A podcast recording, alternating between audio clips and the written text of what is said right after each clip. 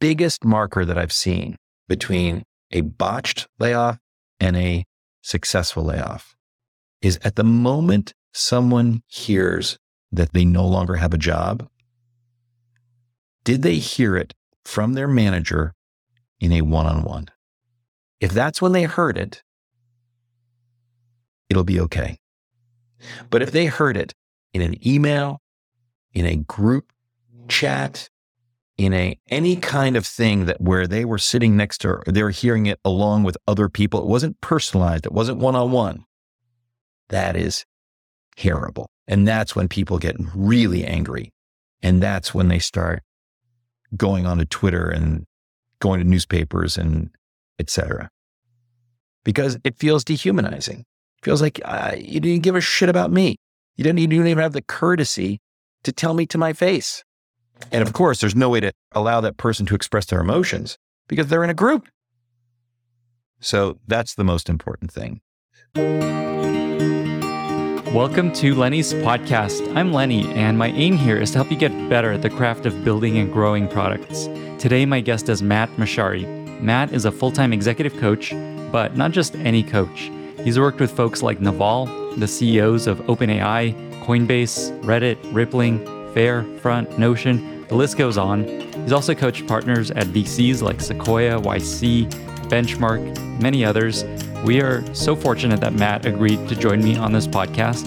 And in our conversation, we cover a lot of ground. We talk about why learning to fire people is one of the most important skills as a leader and how to do it well, why anger and fear often point you in the exact opposite direction you should be going, how to innovate within a larger company, how his coaching has evolved over the years, where the most successful founders still struggle, and so much more. This may be my new favorite episode, and I bet it will be yours too. There's so much real talk with tactics, templates, all kind of goodness. Enjoy this conversation with Matt Mochary. This episode is brought to you by Assembly AI. If you're looking to build powerful AI powered features in your audio or video products, then you need to know about Assembly AI. Assembly AI is the API platform for state of the art AI models that thousands of product led growth companies like Spotify, Loom, and CallRail are using to infuse AI into their products.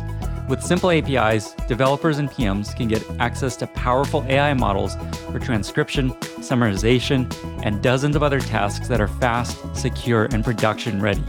All of their models are researched and trained in house and continuously updated by their team of AI experts which for PM makes it easy to build and ship new AI powered features.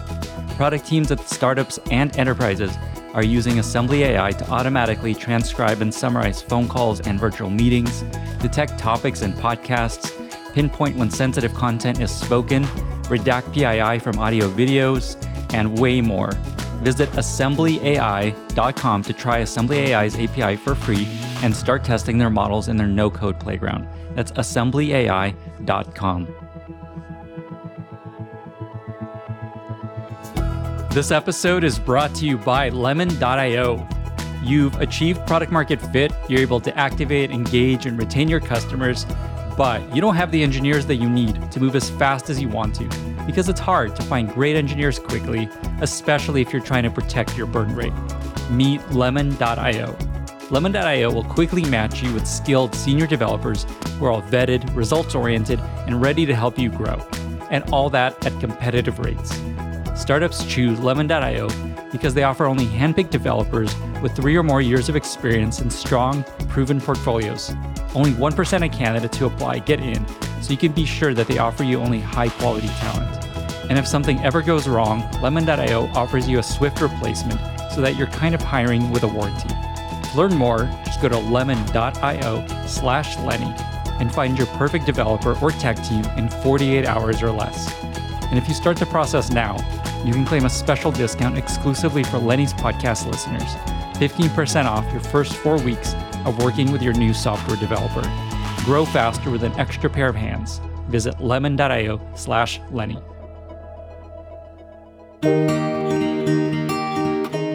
Matt, thank you so much for being here. Welcome to the podcast. Thanks for having me. I'm looking forward to it. I'm looking forward to it even more. The way I learned about you is back in the day, I read this book called The Great CEO Within, which I have right here. And I was like holy moly, this is the most tactical, practical, useful book I've seen for leaders. I need to tell everyone about it. And I did. And then a few weeks ago, someone shared a link in my newsletter Slack community to this document that is called the Mochary Method Curriculum document. I was like, oh my God, this is the most practical, tactical, useful document I've seen in a long time. I got to share this with everyone. And I did. And then I realized it's the same person that wrote these two things. And so I reached out to you and you kindly agreed to join me on this podcast. And so again, really appreciate you being here.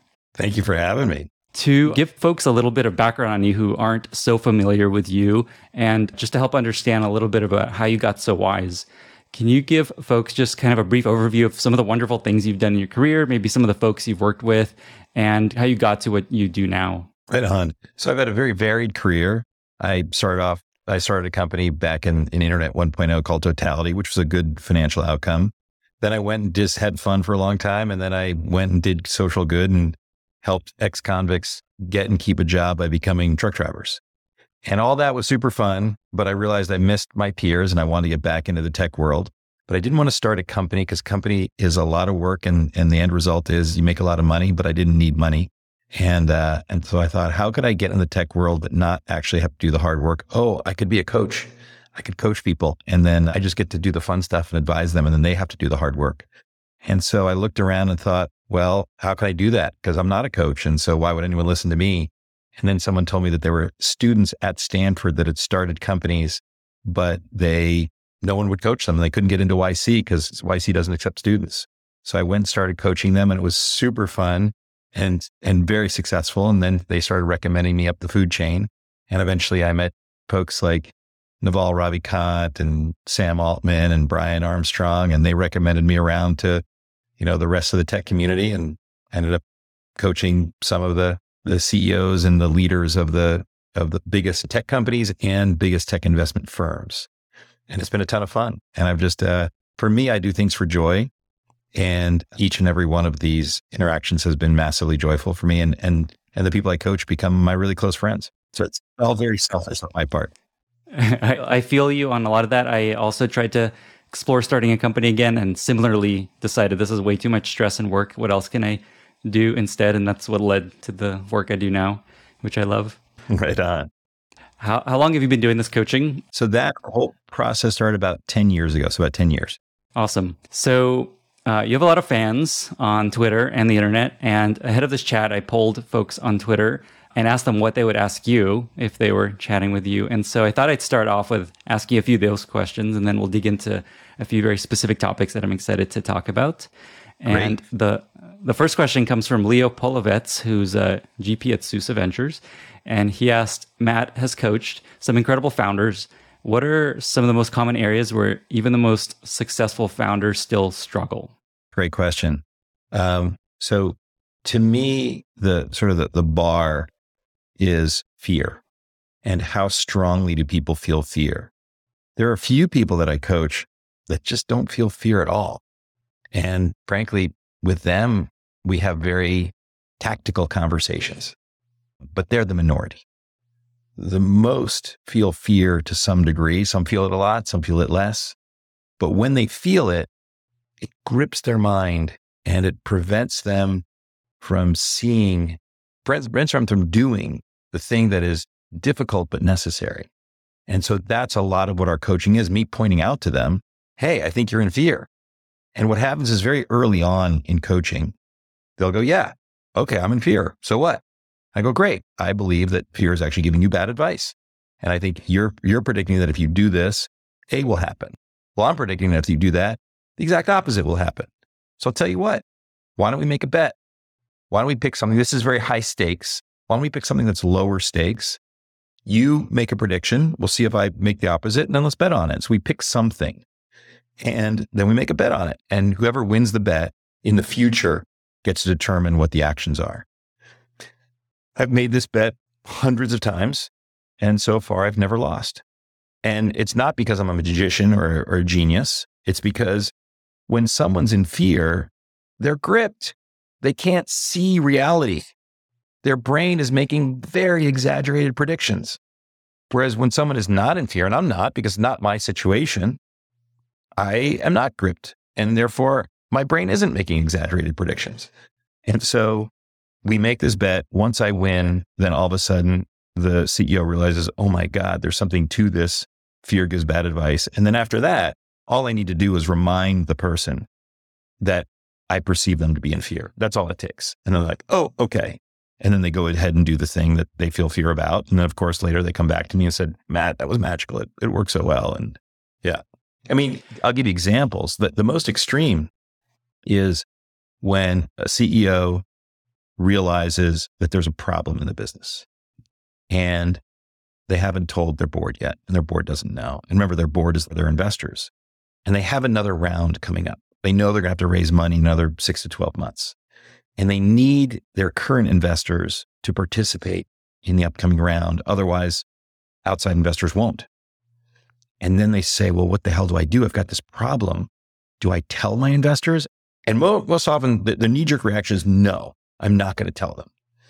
And then I say, well, I think that's fear. I think if you actually tell them, tell your investors, the exact opposite of what we think is going to happen is going to happen. You think you're going to lose their trust. I think you're going to gain their trust. And so if we've done this fear exercise before, they do it.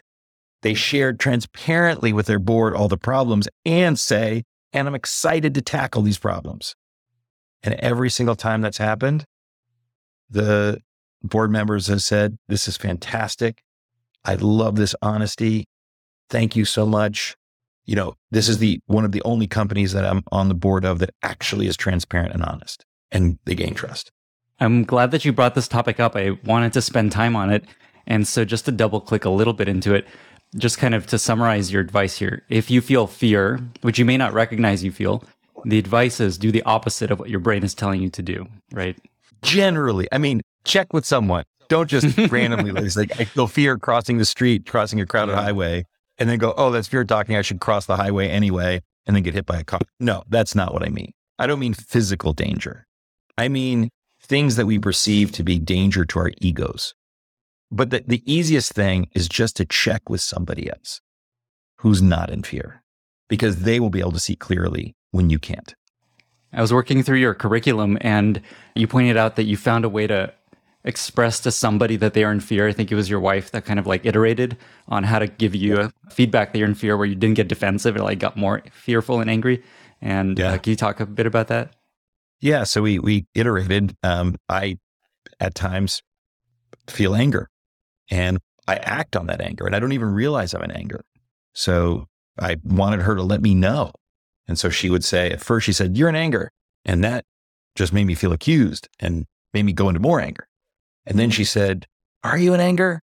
And that felt passive aggressive or indirect, and that also made me go into more anger. And then finally, she said, I perceive you to be in anger. So it's an I statement and it's simply what she's perceiving. There's no judgment. And that was able to punch through my anger. And then I, I woke up and went, oh, and then I stopped and just didn't act until I was able to shift out of anger. Awesome. And anger and fear, I think there's different eh, pieces of advice for if you feel angry versus fear. Is that right? Yes. Yes. What's I mean, anger, the... you're just destroying shit. And you're what you're doing is you're destroying relationships. And so you just got to stop because you're breaking glass. And of course, you're breaking it with the people who are closest to you. They're the people who are nearest to you, which are the people you love and care about the most. They're not only people you work with, but they're the people you live with. And you don't want to do that. You don't want to no. hurt them. Yeah. Maybe one last question along these lines. Why do we do this? Is this just we're trying to protect our, our ego and ourselves and we just want to do the safe thing? That's it. I mean, I just learned very recently, and this isn't written anywhere because I just learned it. Someone shared with me that anger is not a base emotion. Anger is actually a cover. It's a cover for when we feel pain. And so our brain doesn't want to feel the pain. So instead, it externalizes it. But the problem is, it shoves that pain onto everybody else around us. And so the real answer here is not to have people let us know that we're in anger and then stop. The real answer is just to allow ourselves to feel the pain. And it sucks, by the way. It actually hurts. But then we're not, sorry, I'm getting emotional. We're not pushing that out on other people. And I only learned this very recently, and I'm just starting to practice this, and I'm still not good at it. But I'm, I'm now at least sometimes not going to anger. It's interesting how personal this advice is that it sounds like something that you deal with. It's not just like you're this coach that's just like, hey guys, here's all these problems you have. Here's how you fix like stuff that you you help yourself with. I'm human. Yes. And that's why I'm I try to figure it out with me. And if I can figure something out with me, then I can share it with others. Mm, amazing. That was um that was a fruitful question from Leo. and we might come back to this topic, but and by the way, this this also applies to organizations. I mean, the way that I used to get all this information about how to run organizations is I started a company Totality and my co-founder and I, we did a terrible job running that company. And so what I, what happened was I didn't have any learnings from that that I could share with people because it was just worst practices, not best practices. Mm. But then 10 years later, I thought to myself, well, how could I have done that better? How could we have done that better? So I picked up a, a book, a business book. It was High Output Management by Andy Grove. And uh, I read it. I was like, oh my God, here are all the answers. And then I read another book, Hard Thing About Hard Things, but Ben Horowitz. Was like, oh my God, there are even more answers. Just kept reading more and more business books. And every one I read, they were just chock full of answers. But then I needed to test whether or not these really worked. So that's when I started coaching and I started testing them in companies. But I had to let the people know, here, do this. But they weren't going to read a 350 page book. So I had to summarize it in two pages and then share it with them. And then they did, and then they implemented it, and it worked. And so then I had all these summaries. And then I started to create my own summaries of like little niche cases that weren't in any book that I'd read. And that's where all these writings came from. And then one day, someone, you know, that I was coaching said, Matt, you got to take all these writings. They're a book. You got to publish them. And I said, no, I don't. And the guys and my friend said, well, how about I do all the work? How about I take care of the editing and the publishing? And I was like, okay, if you want to do that, great. And that was Alex MacCaw. Others had offered before, but he was the one that actually followed through all the way to the end. Mm-hmm. and uh, that was it. That's how the book was born. But I realized also recently that many of my, my most radical ideas, I can't get anyone to test them because I'll say, Hey, I think you should do blank. And the CEO will say, That sounds crazy. And can you, Matt, point me to other examples of other people that have done this and it's worked? And I say, No, this is an original thought came out of my head.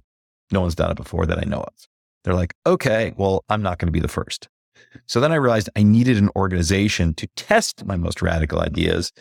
And also, all of my CEOs had been asking me to create software because I have a methodology and it's step one, step two, step three. And you do it in one on ones, and then a methodology for a team meeting, and then a methodology for feedback, and then a methodology for every different motion in the company and it's all in Google Docs. And they said to me, Matt, this is amazing. I love this one on one process. I love your team process, but I don't want to have to teach each of my reports the way you've taught me. I like it just being software. I just hit a button and boom, it happens automatically. I, at first, I said, no, that's not interesting to me. I'm not a developer. You know, you, Brian Armstrong, you're a developer and you have a thousand engineers that work for you. Why don't you go create it? But in the end, I said, okay, I, this could be fun. So I hired a team of developers and we've started to create the software and and one, the product is working, but two, more importantly, I now have a team of humans that we work together that I can start testing my more radical ideas out with. And I would say about half of them are wildly successful and the other half complete duds. It almost seems like one or the other. But now I have my own basically laboratory to test things. And of course, when I see radical things that other people are doing. I try them in, in our organization and, uh, and it's phenomenal. I, will tell you the most radical one. I, I was with a, I was asking one CEO, I said, have you ever let someone go and regretted it? And he said, no. And I said, well, then you don't know what the bar is because the bar of where you should be letting people go is here. And the bar that you've let people go is here. So until you get close to that line, you don't know what that line is. And he said, Wow, that's, that's true. And then I thought about it and I thought to myself, uh oh, I've never let anyone go that I regretted. So I don't know where the line is. So then I thought, oh no, I've got to go into my team and let someone go. And here's the problem. I've already, we've already done talent density. We've already done the Netflix thing. If someone is meeting expectation, we let them go. We've already let all those folks go.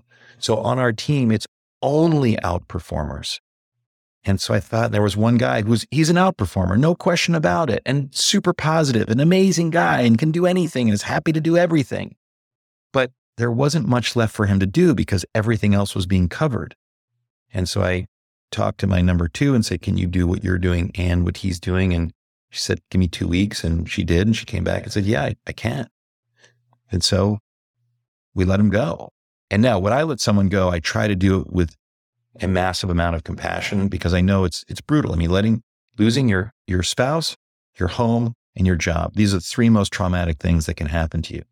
And when that happens, of course, you go into massive fear and the brain shuts down. And and so I want to be there and help them through that process and help them actively help them find their dream job because there is a place that absolutely needs them. And so what I do is I become their their agent and I say I want to help you discover what it is that your your ideal role is and I want to help you create it or land it. And so I did that with him. Turns out what he wanted to do was go start a company and create a new product. So he could just start that day one. But the the litmus for me is is that everybody I've let go, I believe anyway, that I continue to be friends with. So that shows me that the process by which I let people go is a humane one. And here's the crazy thing after letting this guy go, after about 30 days, I was like, ugh, did I do the wrong thing? Was that too much? But then after about two to three months, I realized no, that was actually was the right thing because my number two was able to absorb the things that he was doing. And here's the crazy part with fewer people in the organization, things work better. That's the big realization that most people never discover. So they hit product market fit, they get tons of money from investors, and just hire, hire, hire, hire, hire. But every additional human you have in your organization causes extra overhead and geometrically so. Because now that you have to keep all those people informed, give them all context, make them all feel heard. Because unless they feel like they're contributing and you understand what they're saying, then they feel ignored and they feel passed over and they feel disrespected and grumpy. And so there's this morale problem that exists. So there's this friction of information flow and a morale problem that grows and grows and grows. And really the only answer is, I mean, that's why people bring me in because they're growing, growing, growing, and things are breaking. So I have a system that keeps things together, but it doesn't make it like perfect. It just makes it so that the company doesn't fall apart. But the really the ideal is just to keep the team super small. And that's what WhatsApp did. That's what Instagram did. That's what Linear is doing right now. That's what Notion has been doing for a while. And those to me are the real success stories. This reminds me of a story I just listened to on Lex Fridman's podcast. They were interviewing the head of AI at Tesla, or former head of hmm. AI. And Lex was asking him, Why did you get rid of LiDAR on your cars? Like, aren't more sensors good so that you can be better at self driving? And he's like, if you got to have LiDAR, you got to think about the supply chain and getting all those parts. You got to think about all the additional data that it brings and adds more chaos to your data. And it's, you have to think about that. Think about if that one part is gone, everything slows down. And in theory, it is better, but then all these other factors end up making it worse. And talking about how Elon's philosophy is the best part is no part. And it feels That's like right. exactly what you're saying. That's right. You're getting to all the stuff I want to talk about, which is awesome. So, so firing Uh-oh. people, this is uh, this is good. We were chatting earlier, and you mentioned that this is a skill that most managers are really bad at, and maybe is the most important skill to develop as a leader and as a manager. And people are just bad at it. And you shared a few pieces of advice there, but is there anything else that you could share about just like how to get better at firing people and that skill? Yeah, the reason people are bad at this is because they think that they're hurting the person who they're letting go. I mean, how many times have I heard from someone, yeah, this person's not performing, but gosh, you know, they really need this job and their mother has cancer and and whatever personal situation they're in.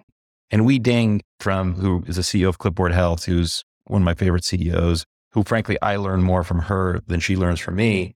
She shared with me her framework for making decisions, which is she separates the decision from the implementation, meaning she thinks about who is the stakeholder here that I'm solving for? And almost always in a company, you're solving for the customer. So what would the customer want to see happen? That's the decision. And of course, the customer would want to see only the best employees and anyone who isn't a great employee, don't be there. Now, the implementation is if I do this, if I let this person go, who gets hurt? Well, the employee gets hurt. Maybe I get hurt because it's a painful conversation. Maybe the rest of the team gets hurt because they're sad that their friend is leaving. So then you look at, well, what can we do? What does that, each person who gets hurt, what is it that they really want? And let's see if we can help them get what they really want. Well, the person let go, what do they want? They want a great job where they're actually needed and they feel fulfilled. So they enjoy what they're doing and they're actually critical to the company or organization that they're with. And right now, they're not, by the way. They're not critical, clearly. So you're actually holding them back from what it is that they really want. So what you do is you help them find that place that really needs the skill or the passion that they have. Yourself, what do you really want? You want to not have a difficult conversation? Well, cognitive behavior therapy, the best way to get over that is to actually have one and realize it's not that bad. And then the rest of the team, they feel sad because their teammate left. Well, here's how you solve what they really want is they want to know that they're, to, they want to release their emotions. Okay, great. Listen to them. Let them share their emotions. Let them share the sadness that they feel. And then it, it's released out of their body. So decision is one thing. Implementation is completely and utterly separate. And that's the same thing here in letting someone go. But if you let them go kindly and humanely, if you act, the key is, in my opinion, you become their agent, like a, you know, like Michael Ovitz, a CAA agent. You help them find their next job actively. Michael Ovitz is the one who reaches out to employers for his clients and says, Hey, do you have work for my client? That's what I mean by being agent, not by, Hey, you know, if you need a reference from me, I'll give you, I'll be happy to give you a reference. Bullshit. That's passive. I'm talking about active. And it doesn't take long, maybe one to two hours of my time reaching out to people I know saying, Hey, I've got this great person. Oh my God, of course they're going to pay attention. Of course they're going to react. Now you might say, well, wait a second. What if, what if the person isn't great? What if they're a bad performer? And my posit is that they're good at something. You have to find out what it is they're good at. And really what they're good at is what they're passionate about. So find out what they're passionate about. And that you can recommend them for. And that's what I do. And I think for almost all managers that aren't good at letting go, it's because they, A, they've never done it, or B, they've done it badly. And so they didn't help the person. And that person then went off and had a very painful time and now hates that manager. But if you actively help that person, they will appreciate it. Now, there are situations where a person says, screw you, I don't want your help. Okay. But they still recognize that you offered. Who's the best person at firing that comes to mind when you think of this person's really good at this?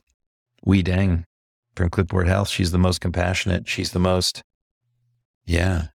Awesome. The uh, the framework you shared reminds me of something my manager once taught me similarly. It missed the final piece of actually being their agent and finding in their next gig, but just the idea of separate the the emotion and doing the thing from like if there were no feelings involved, what would you do?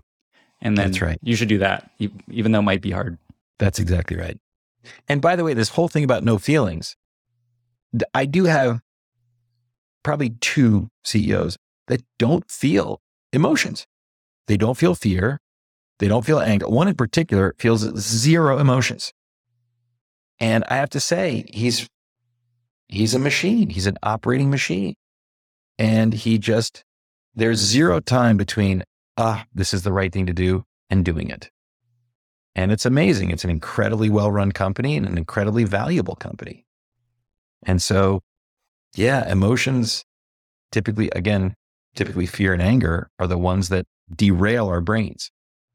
Makes me think of Alex Honnold, I think is his name, the uh, free the solo dude. Yeah, where right. they There's no the, fear. In, right, his like amygdala doesn't quite function, so he doesn't. That's right. Yeah, that's right. So that's interesting. You could be a solo free solo climber. You could be a CEO. that's right. CEO is a little safer. The prediction for Alex that he will at some point, unfortunately, die. Yeah. Did you see that alpine alpinist? Not to yes. spoil anything. Yes.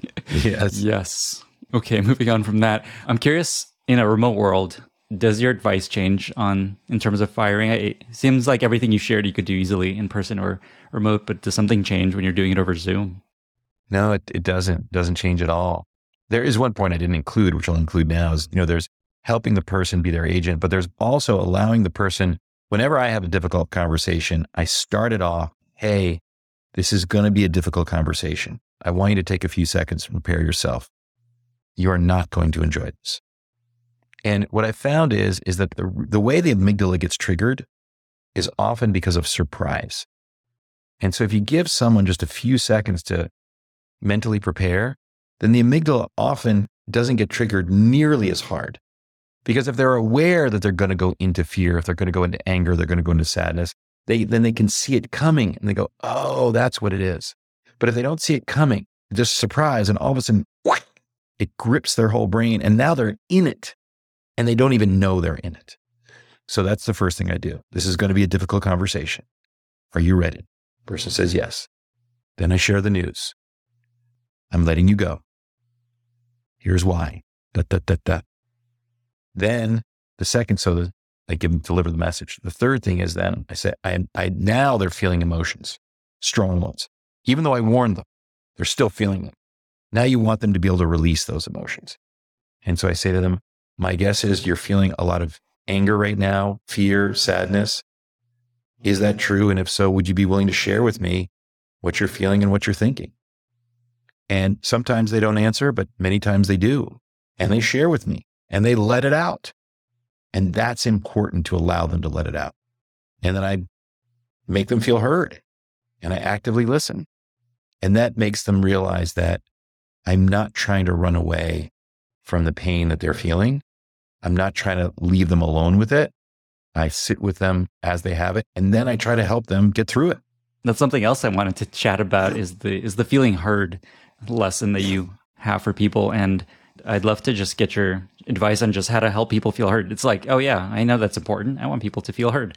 I will yeah. listen and it'll go great. But uh, you have some very tactical advice on how to actually make people feel heard. Yeah, there's sort of a few different levels of it. One is to make people feel heard is it, let's say, assume they're talking to them because there's another way. There's an even more surface way is verbal. Sometimes what I do is I ask if I'm in a group of people and there's a question or a problem that we're trying to solve, instead of going around the room and hearing people's verbal opinions, which takes forever, I ask everyone at the same time to take five minutes to write down their solution. And then we all drop it in doc. And then I just read it. And when I read it, I say, thank you, Lenny. And that makes you know that I at least read it. So that's a little bit of feeling heard. Second, if I want to make you feel more heard, I ask you to say it verbally and then I repeat it back to you. Like, I, Lenny, I think what I heard you say is da, da, da, da, da, da, da, da. Is that right? And you're like, yes. Or you're like, no, not quite, a little bit different. And then if it's a little bit different, I repeat it again until you say, yes, that's it. Now you know that I understood you. And then there's a third way, which is even deeper, which is especially if you're giving me feedback, you likely don't want to hurt my feelings. So what you're doing is you're giving me the feedback, but you're couching it, you're polishing it, you're rounding the edges, you're making it softer. It's not really what you're thinking, but it's what you're willing to say. And so if I want to make you really feel heard, I reflect back what I imagine are the thoughts in your head. So if I think you're feeling anger, I sort of think to myself, well, what would anger feel like? And I cause myself to feel that anger. Then what are the thoughts that appear to me? and I say something to you like, Lenny, I think what I'm hearing you say is you're pissed off and you're thinking, screw you, Matt. How dare you, you know, walk into the office and not even say hello to me? Is that close? And you're like, you know, Matt, people either say one of two things. They say, yeah, that is it. Or they say, no, that's stronger than what I was thinking, but directionally, that's right. And what that really means is, yeah, that's what I was thinking. So almost always their thoughts are bigger than their words, but they really feel heard when I share their thoughts. Now, that's not the end of the process. I mean, you actually have to then do something. Once you made them feel heard, you have to say, okay, well, either I accept or don't accept this feedback. And if I accept, here's what I'm going to do about it. And if I don't accept, I need to explain to you why. Here's what's going on. You shared with me what's going on in your world. Now let me share with you what's going on in my world. And hopefully you can see why this thing that's going on in my world doesn't allow me to accept what it is that you shared. And hopefully, now that you see what's going on in my world, your feedback changes. And that's it. That's the whole process. I'm listening to this advice and I'm like, yes, I will do this next time I'm talking to someone. I imagine people don't and they forget, and it takes time to actually learn these things, like the firing advice you just shared. Like, how do you actually get good at this and practice these things? Is like I have to work with a coach who will continue to reinforce these things? Is it follow these steps next time? Like, have them written down? Like, what advice do you have for folks that are like, I want to get better at this? I want to start doing this stuff? Well, these docs are all, you know, free to the public in the curriculum. You can post them here. You can post them on Twitter. You can post the whole curriculum on Twitter. Frankly, other people have. And so it has a step by step. There's a doc in there that has a step by step script. And so all you do is you read it, you and you follow the script in letting someone go or in making someone feel heard. My posit is once you do it one time, you're like, oh my God, that worked so well. That's the only motivation you need. And you've got the script. So you can just keep doing it. I don't think you need a coach. In fact, I remember one time I asked an investor who their their best up and coming CEO was. The investor gave me a name. I was like, great. Can I please get introduced to him? I, I want to coach him. So I reached out. The guy responded immediately. He's like, Matt, I read your book. I love your book. I read it three years ago. I've been implementing all the elements in our company. It's fantastic. And when someone says that, like they know my work, they've already implemented it and, it, and it's worked, 10 out of 10 times that person wants me to coach them. Hmm. And then I said, great. That's fantastic. I'd love to coach you. And the guy said to me, um, no thanks. I was shocked. I was like, why? He said, well, because it's all working. Like I don't, I don't have any problems. I, I don't think I need to be coached by you. And that there, I couldn't have heard a better answer. That to me is the ultimate answer. And he's right. He doesn't need me. He doesn't need anyone.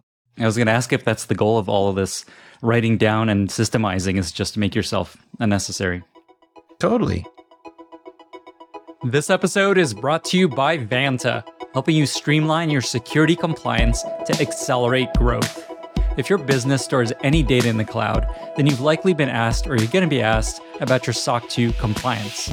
SOC 2 is a way to prove your company is taking proper security measures to protect customer data and builds trust with customers and partners, especially those with serious security requirements. Also, if you want to sell to the enterprise, proving security is essential SOC 2 can either open the door for bigger and better deals or it can put your business on hold.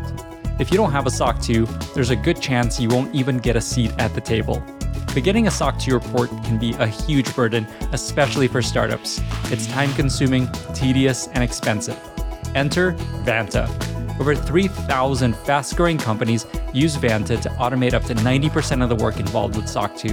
Vanta can get you ready for security audits in weeks instead of months less than a third of the time that it usually takes. For a limited time, Lenny's podcast listeners get $1,000 off Vanta. Just go to vanta.com slash Lenny. That's V-A-N-T-A dot com slash Lenny to learn more and to claim your discount. Get started today. That actually reminds me of another question uh, a reader asked on Twitter, who happened to be the one and only Ryan Hoover. And he asked, just how has your approach changed in your coaching since you started? So Ryan was at obviously started Product Hunt and then he um, he sold the company to AngelList. So he was part of AngelList when I went there because I was coaching Naval and Naval's what we realized coaching Naval is that Naval did not want to be CEO and he just didn't know how to get out. And so I said, "There's there's a way, and I can show you." And so I did, and uh, made Naval's life you know ten times better. Frankly, made AngelList ten times better because Naval wasn't enjoying being CEO, therefore he wasn't good at it. And we ended up putting someone in who did a fine job, then put someone else in who's doing an insanely good job.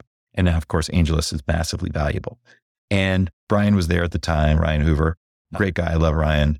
And uh, so, what has changed since then? I think what's changed is I don't think back then I had any of this fear and anger give bad advice. I think back then it was all very tactical. It was all very high output management type stuff, which is you need to have goals.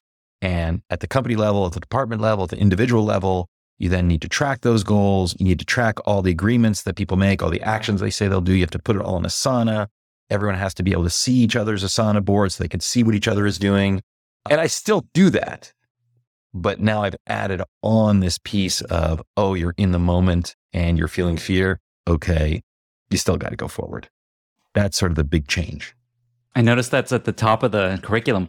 Do you find that that's where a lot of the biggest transformations happen, that curriculum component?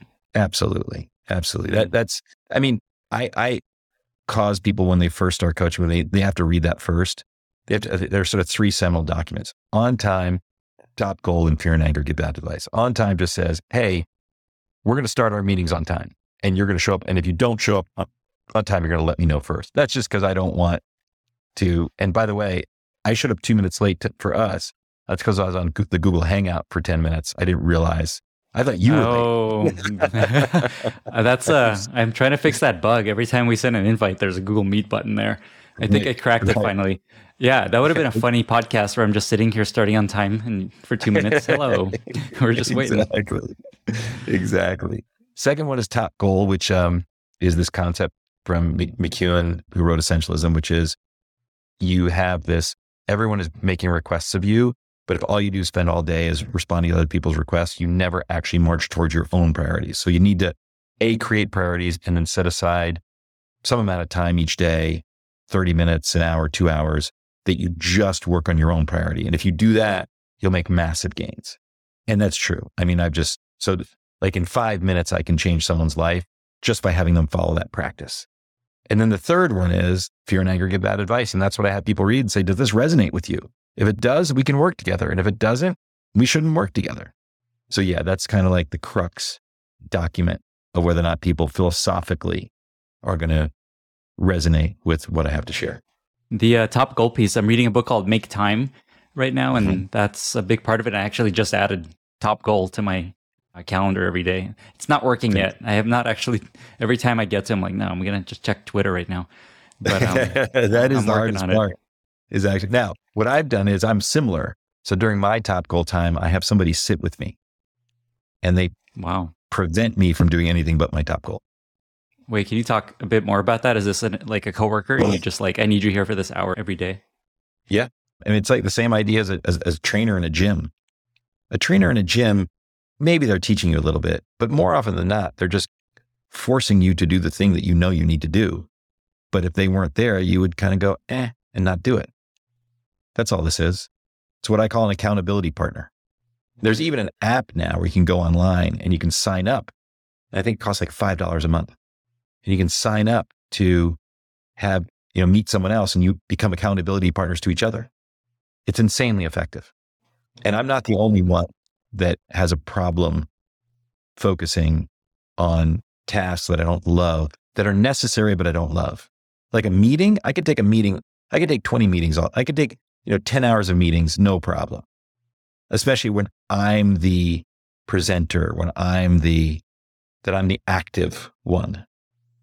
But doing asynchronous tasks for me, because I'm so people oriented, that when there isn't another human with me, it's painful.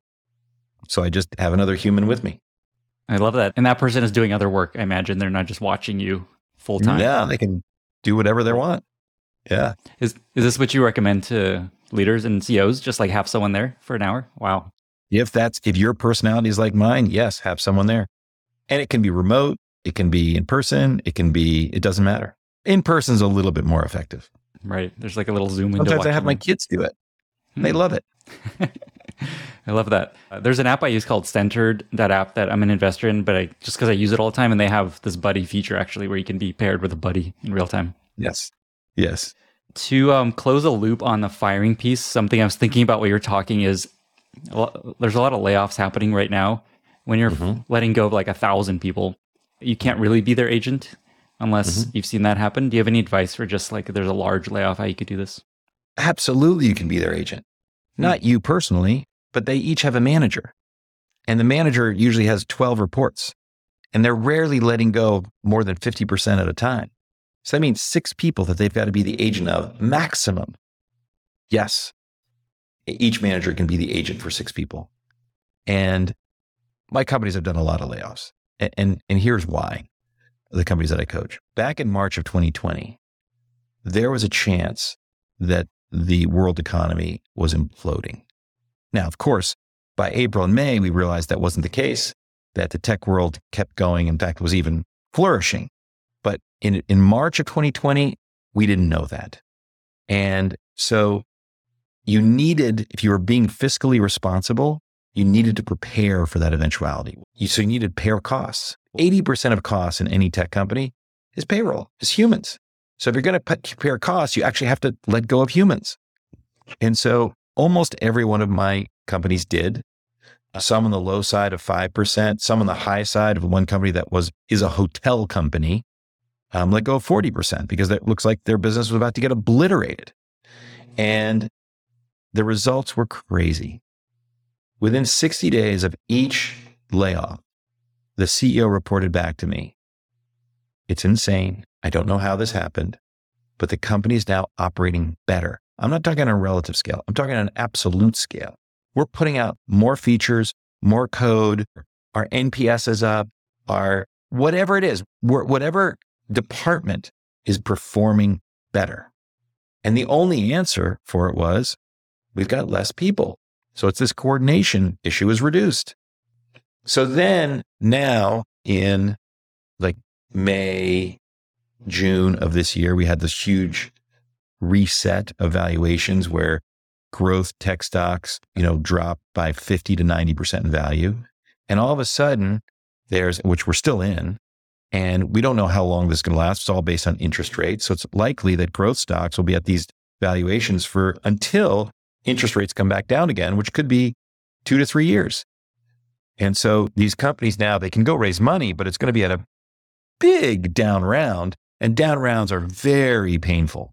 And so now these companies have to make sure that they don't need to raise money in the next three years. So they've got to conserve cash once again.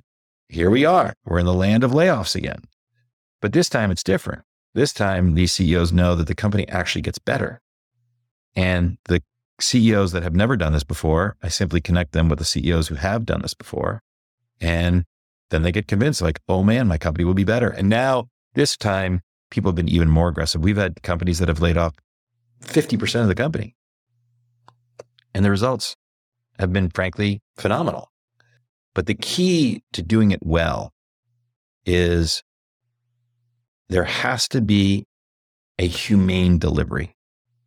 And the biggest marker that I've seen between a botched layoff and a successful layoff is at the moment someone hears that they no longer have a job, did they hear it from their manager in a one on one? If that's when they heard it, it'll be okay. But if they heard it in an email, in a group chat, in a any kind of thing that where they were sitting next to they were hearing it along with other people, it wasn't personalized, it wasn't one on one. That is terrible. And that's when people get really angry. And that's when they start going onto Twitter and going to newspapers and etc. Because it feels dehumanizing. It feels like uh, you didn't give a shit about me. You didn't, you didn't even have the courtesy to tell me to my face. And of course, there's no way to allow that person to express their emotions because they're in a group. So that's the most important thing. The second thing is then later. So tactically, this is how it happens. You, you have a, an inner circle I think that inner circle should include all the managers in the company. And you say, this is how much we need to let go. Here's how much each of you needs to let go. So first of all, you don't say to each department head or team lead or manager, tell me who you can let go because they'll all say nobody. So you actually have to give them numbers. You have to let this dollar amount go or this many people go. Dollar amount is better because if you say people, then they'll just let go the most expensive people. And I mean, the, the, the cheapest people. And so the, the most junior. And often the most junior are the ones that are actually doing the most work. So you want it to be dollars because that's actually really what you're trying to save. You're trying to save dollars. And so you say, you have to save this many dollars, come up with a number. They quickly come back with a number. You don't want to have department heads choose for managers because if you have a team lead and all of a sudden they're told to let go these three people, the team lead will go, that was crazy. Those are my three best people. So you want to let each manager choose. And that doesn't need to take long. That could take 48 hours. Then you move to implementation. At implementation, you spend the morning and have each manager reach out to people and just slack them and say, Hey, can I talk to you for 15 minutes? And then they have these meetings back to back to back or as close as they can. and they say, they deliver the news, the difficult conversation that we talked about before. It's going to be a difficult conversation. I'm letting you go. I imagine this feels crappy and or feels like worse than that. This is horrible. Are you willing to share your feelings? And I want to be your agent. Now, I don't have time to do it now, but I'd like to schedule with you another hour tomorrow, the next day, whenever, so that we can go and dig in and I can help be your agent. Then that takes the morning. By the afternoon, you've scheduled an all hands for the stay team. With the stay team, you tell them what just occurred and you answer their questions. And the questions are almost always around fear like, holy shit, is this going to happen to me? Did these people even get feedback that they weren't performing? Does this mean that we're dying as a company and that we're going to implode? So you have to address each one of these questions. And hopefully the answer is no to the first one. Is this going to happen to me? No, this isn't. We cut deep so that we only cut once the people to your left and right, and you, you are the stay team. This is the team that we're going to be building the company with going forward. It's important to be able to say that.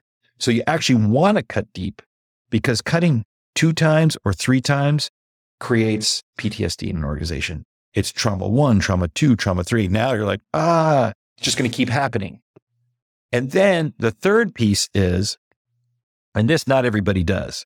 If you don't do this, your company within 60 days will be performing better. If you do this, your company within two weeks will be performing better because people now, the stay team, they feel sadness. They feel anger. They feel fear. Yes, you address their questions the all hands, but not fully because some people didn't even talk in the all hands. So what you do is with each and every person on the stay team, you have a one on one with their manager for one hour. And all the manager does is say, I'd like to know your thoughts and feelings. And the person shares. And then all the manager does is make them feel heard. I think what you're telling me is you feel sad because your your your three buddies are now no longer here and you feel anger because you think this is bullshit and you think that why did we hire this many people if we're going to fire them and that was just irresponsible and you feel fear mm-hmm. because you're not sure if the company's going to implode or if your job is safe. Is that right? And they're like, "Yes." It doesn't take away the emotion entirely, but it knocks it down by a good 25% which is enough that the person won't do something rash. They won't quit. They won't stop working. They won't say bad shit to other people. And it allows them to, to accelerates their recovery. And within two weeks, they're now seeing how the company's operating better and morale then comes up and the company is now performing better than it was before. So three elements. That was uh that was thousands of dollars of advice, I think, in just uh, uh, five to 10 minutes.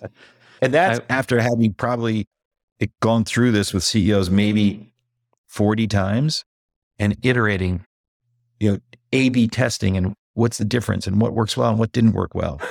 Yeah. I can't imagine there's someone out there who has advised more people through a layoff process, certainly in the tech world, than I have. I'm not saying I'm proud of that, but it's it just is. What a what a fun place to be. right. Um, as you were talking, I was thinking a little bit about Twitter and Elon and the experience that's going through right now. And it feels like on the one hand, he's letting go of a lot of people, which matches kind of your advice. On the other hand, not being handled too well. I think it's emails and just a lot of random quick things. What's your perspective on on this whole thing? I haven't been following it directly, so I don't know how mm. he's implementing the layoffs or how much he's doing. Frankly, I just haven't been following it at all. But here's the sad reality even if it's handled incredibly poorly, the company ends up performing better. It just takes a little longer for people to recover, the stay team to recover emotionally. But the worst case scenario, it's handled terribly. Within two months, the company will be performing better. Fascinating.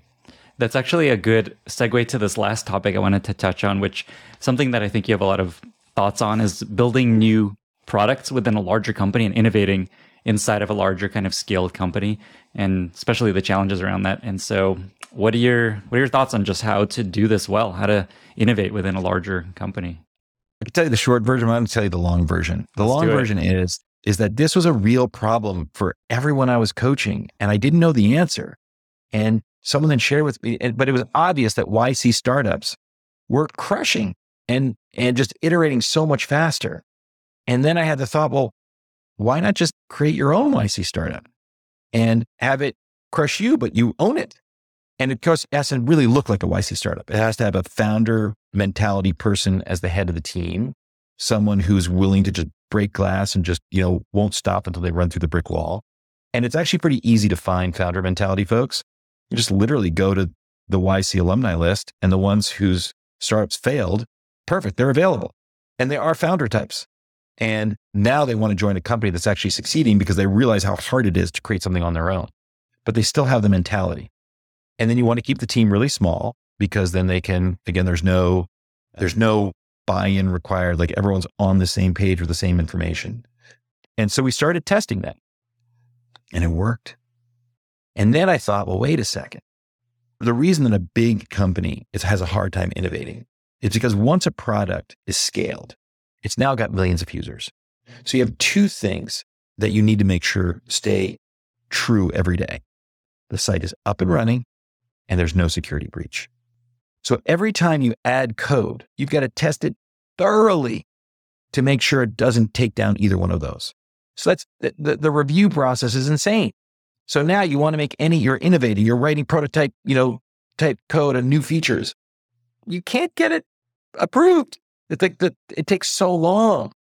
And so that's what you're trying to decouple. And you're trying to create an entity that isn't touching the core code. But you also don't want it to have to go through the approval process of the product team or the head of product. Like that takes way too long as well.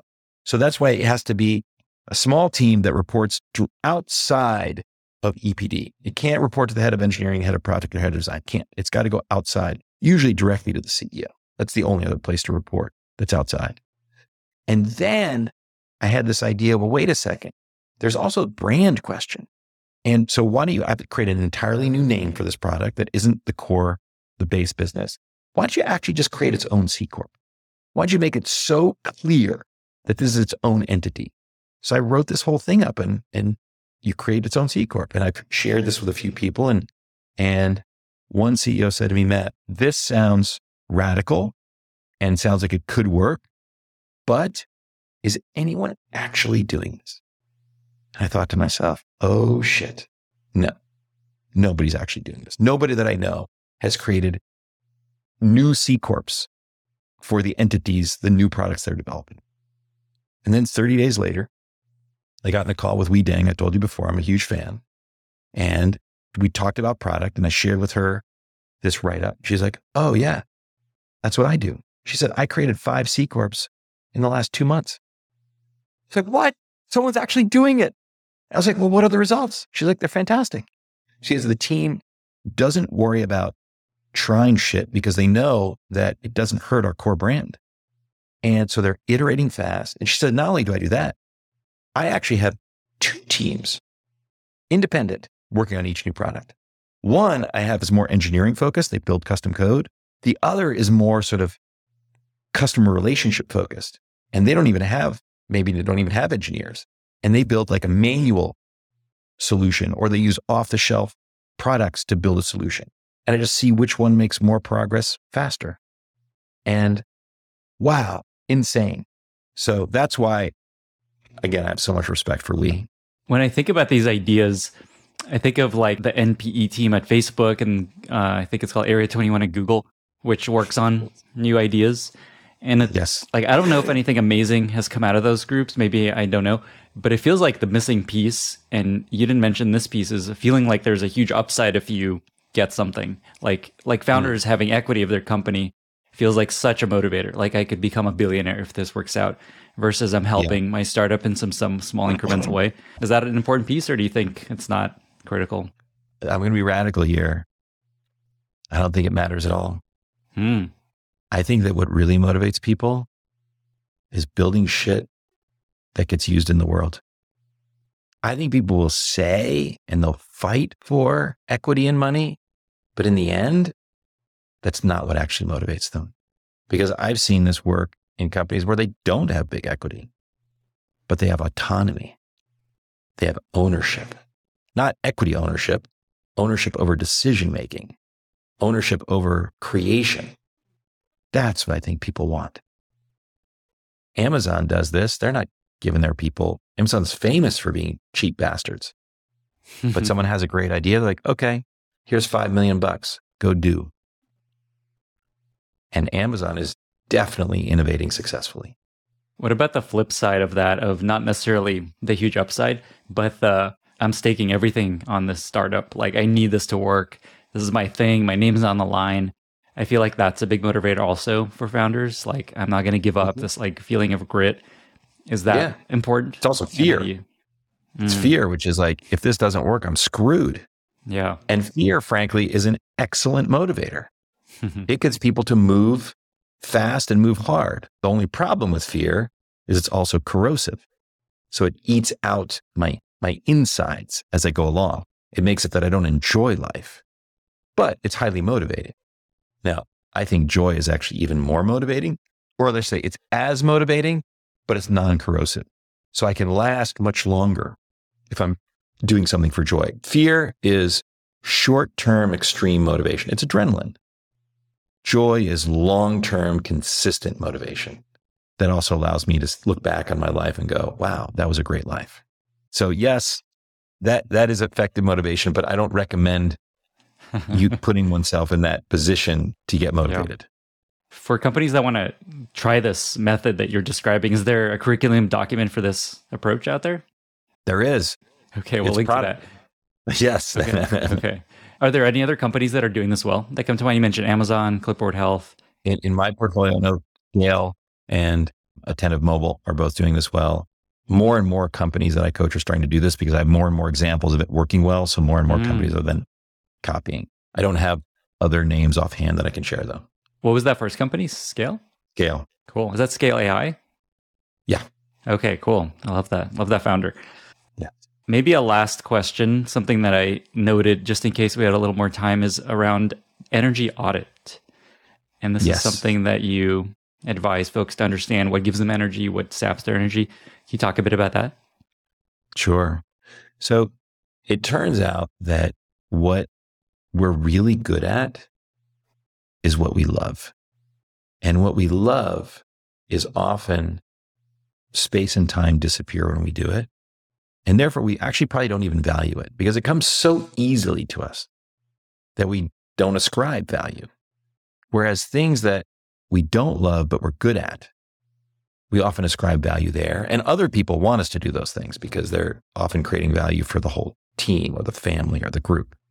So there are four zones I posit. And, and I learned this from Diana Chapman at Conscious, Conscious Leadership Group. So this is, this, and I, don't know where she learned it from, but I, almost everything that I have, I, I poach from somebody, but at least I, I tell you where I poached it from.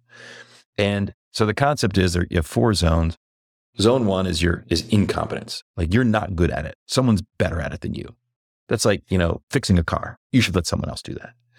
Second is your zone of competence. You're fine. You can do it fine, but so can somebody else do it fine. Like cleaning their, their house. Yes, you could do it, but it would take a lot of time and you're not creating that much value. You should let someone else do that.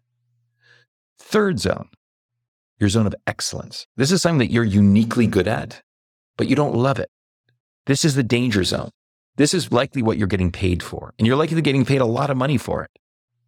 Other people want you to do it. You are creating value, but it's also sucking the life force out of you. And it doesn't allow you to become amazing and create massive value. And then there's your zone of genius. This is the thing you do that's uniquely good in the world, and you don't even notice that you're doing it because you love it so much. So the key is to go and look at your day. How do you move into the zone of genius? It's not that you figure out what it is and do more of that. It's that you figure out what it isn't and eliminate that. And then naturally you'll be drawn toward what it is that you love. And so what I do is the energy audit is you go through a calendar, two weeks of a calendar, representative two weeks, and you first you look at all the meetings you have, but then you fill in, there's time in between meetings. Like what were you actually doing? Take your best guess, write it in. And then hour by hour, take a green marker and a red marker. And each hour from Monday you know, 8 a.m. to 6 p.m. and the same thing each day for two weeks. Each hour, ask yourself during that, at the end of that hour, did I have more energy or less energy? And if it's more energy, you mark it green. If it's neutral or negative, you mark it red. Then once you've done that for two weeks, you look at all the reds and say, what's with the themes here? Oh, one-on-ones with people who are no longer my direct reports. Team meetings where nothing was prepared in advance and everything was verbal. Recruiting meetings, interviews with people that we didn't end up hiring. Informational interviews from, you know, people that wanted to meet me and just know me, but provide no value to me. These are all things that are energy draining. Great. Now what you do is you go to each one of them and say, one, do I need to do this at all? Does it need to be done? the answer is no, just cancel it. Two, it needs to be done, but someone else can do it. Great. Delegate it to them. Three, and this is the most common, it needs to be done and only I can do it. Great. Then the, then the question is, what would make it exquisite? Well, like it's, it's, it's the exec team meeting. I'm the CEO. I have to be in it. Well, what would make it exquisite? We know it would be exquisite. It would be exquisite if everyone pre-prepared their update, which said, you know, how they're doing against their priorities, red, yellow, green, what they did last week, what they're going to do this week. And then they wrote, pre-wrote any problems they saw in the company and any proposed solution they had for those problems. If everyone did that, then we could spend the first 15 minutes of the meeting just reading, processing the decisions, and we could take a three hour meeting down to a 45 minute meeting. Great. Go write that up, share it with a group, and say, hey, gang, this is what would make this meeting exquisite for me. What do you guys think? And nine out of 10 times people look at it and go, yeah, that would be amazing because they're feeling the same way. And then you go with the new methodology and it turns out to be great. That's how you take your, what you do each day from a lot of energy draining things into open space or energy raising things, which will then allow you to start doing more and more of the things that you love. And you keep doing this energy audit repeatedly, one, two, three times until your calendar is 80% green. And once that happens, magic will occur. All of a sudden, your life will become phenomenal and you will start to create massive value. I did it. It's what happened to me. I did that too, actually, a simpler version where I just paid attention to what gave me energy and what didn't give me energy when I was on this journey post Airbnb. And I thought I was wanted to start a company. I thought I wanted to do some advising and consulting, and I realized none of that gives me energy. But like writing interesting things that people like, that was fun. So I just kind of doubled down on that path and had no idea I was going to make any money. And it ended up de- making money. And that's what I do now. So yeah, two thumbs up for this method. And it's a more sophisticated version, which I like. Right on. It's also trusting that mm. there will be, if if you need to monetize, eventually mm-hmm. you will be able to monetize. But you got to start with doing the thing you love first. Right. Yeah. Yeah. I feel like there's a lot of people on Twitter and newsletters that are just doing it because they think this is something they will enjoy and like other people are doing it. But I find that with this content life, like you get just, you you get on this treadmill where you have to continue producing things, and if you don't actually enjoy it and it's not interesting to you, you end up just doing like building this job for yourself that is no fun at all. So that's right. Extra important if you're kind of going down this path. One that's quick right. question I had along these lines is you're you're talking about how you focus on yourself and your energy and what works for you or not. And I was like, do these collide with other people on your team? because they maybe get energy from some you don't. But your point is that oftentimes everyone's like, yes, this is good for me too. We should do this because it's going to help everybody feel better. That's exactly right. Yeah. I remember one time we did this energy audit process. I did it with Enrique and Pedro from Brex, and it was revolutionary for them. And it caused them to change how the two of them operated together. They realized one really enjoyed the internal meetings and the other really enjoyed the external meetings. So like, well, great, let's just do that. And it changed the trajectory of the company. So much so that they said, Matt, would you please come in and do this energy audit with all of our managers? And we did. We did a big group thing. And what they found was it also changed that process too change the trajectory of the company because for everything that you don't enjoy but needs to get done, there's someone out there that loves to do it. Just got to find out who it is. And that's what happened. I was just talking to my mom, who's a CPA, and I'm like, uh, do you enjoy this job you're doing? She's like, I love it. I love doing taxes. It's so interesting. I'm like, That is, I'm so happy somebody out there enjoys this. I would pay anything for someone to take this off my plate. You can charge me. That's exactly right. Because my mom does my taxes. Matt, any any final uh, thoughts you want to share before we wrap up? This was fun. Thanks, Lenny. I Super appreciate fun. this. I feel like a sign of a great conversation is it feels like we've been talking for maybe five minutes, but also a lifetime. Maybe we'll do this again. There's like a million other questions I left to get into, but until then, where can folks find you online if they want to reach out and learn more? And how can listeners be useful to you? Where can people find me? I don't know. Um, don't find me. I won't be able to respond. I get too many inbounds and I, I can't respond to them.